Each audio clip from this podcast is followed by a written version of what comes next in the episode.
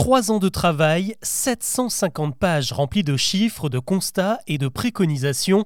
Ce vendredi, une commission indépendante a rendu un rapport édifiant sur l'inceste et les violences sexuelles commises sur les enfants.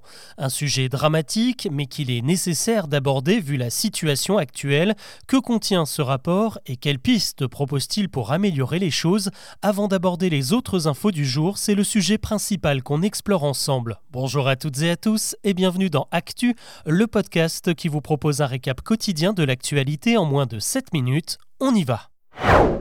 Tout est parti d'un livre. En janvier 2021, l'avocate Camille Kouchner publiait La Familia Grande, un témoignage autobiographique dans lequel elle dénonce les violences sexuelles que son frère a subies de la part de leur beau-père, le politologue Olivier Duhamel. Ces révélations ont provoqué une libération de la parole sur le sujet et a déclenché la commande d'un rapport officiel voulu par Emmanuel Macron.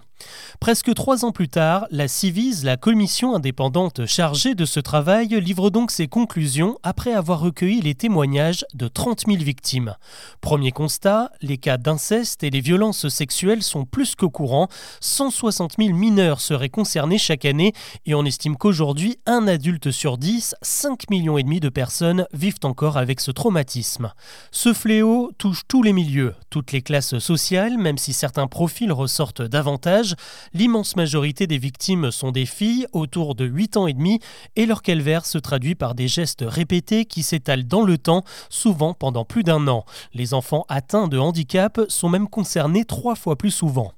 Du côté des agresseurs, 97% des responsables sont des hommes, la plupart du temps des pères, des frères ou des oncles, voire des amis de la famille, et tous ont les mêmes procédés glaçants, une tentative de rapprochement ou d'isolement, le fait de faire culpabiliser les enfants pour obtenir leur silence et des menaces de représailles. Pour les victimes, les conséquences sont évidemment dramatiques. Dans 9 cas sur 10, les agressions provoquent des troubles, des syndromes de stress post-traumatique, des problèmes de comportement alimentaire ou encore des addictions à la drogue ou à l'alcool. Autre constat, le silence assourdissant. Selon la Civise, seule une victime sur dix ose révéler ce qu'elle subit au moment des faits et leurs confidents comme les médecins, les psychologues ou les proches n'y donnent pas suite dans 40% des cas. Désormais, pour la Commission, tout reste à faire et ses préconisations sont nombreuses. Il y en a plus de 80 dans le rapport. Elle demande notamment plus de prévention dans les écoles et que le sujet de l'inceste ou du viol soit automatiquement abordé dès qu'il y a une tentative de suicide ou un cas de grossesse chez une mineure. Elle veut aussi que la moindre confession chez un médecin ou un psy débouche sur un signalement au service compétent. Il est également question de mettre en place un suivi médical pour les victimes remboursé à 100% par la Sécu ou encore d'augmenter le coût des réparations en cas de condamnation. Toutes ces pistes sont maintenant entre les mains du gouvernement pour prendre de véritables mesures. L'actu aujourd'hui, c'est aussi un coup de pouce attendu en Bretagne et en Normandie. Contrairement aux inondations du Pas-de-Calais, les tempêtes Kiaran et Domingos n'ont pas abouti à la reconnaissance de l'état de catastrophe naturelle. Pour aider les sinistrés, l'État a tout de même promis le déblocage d'un fonds d'urgence et on en connaît désormais le montant. 50 millions d'euros vont être reversés. Cette aide viendra s'ajouter aux 80 millions d'euros destinés aux agriculteurs. Dans le nord, l'eau ne s'est toujours pas retirée des zones inondées.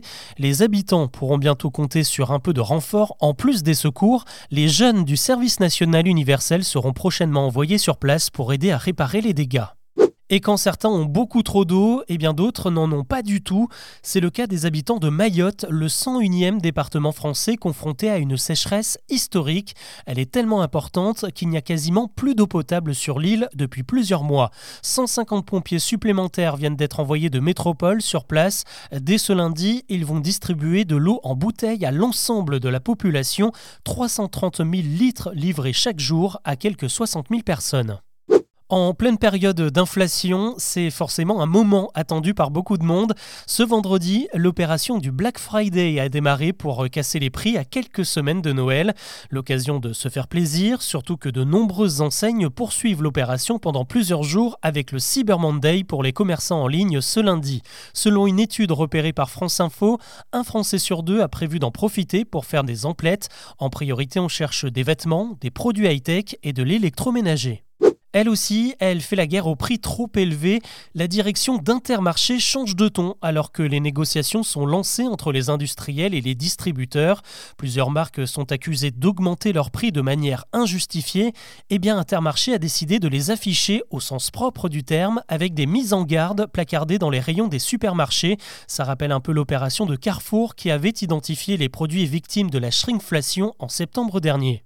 Comment lutter contre les déserts médicaux, ces régions où les médecins ne sont pas assez nombreux pour accueillir tout le monde À la SNCF, on a peut-être la solution puisqu'elle annonce l'installation de cabines de télémédecine dans près de 300 gares dans toute la France, en priorité celles des régions où l'offre médicale est la plus limitée.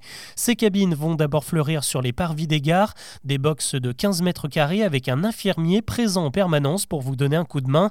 Le prix de la consultation ne sera pas plus cher qu'ailleurs, leur déploiement sera progressif jusqu'en 2028.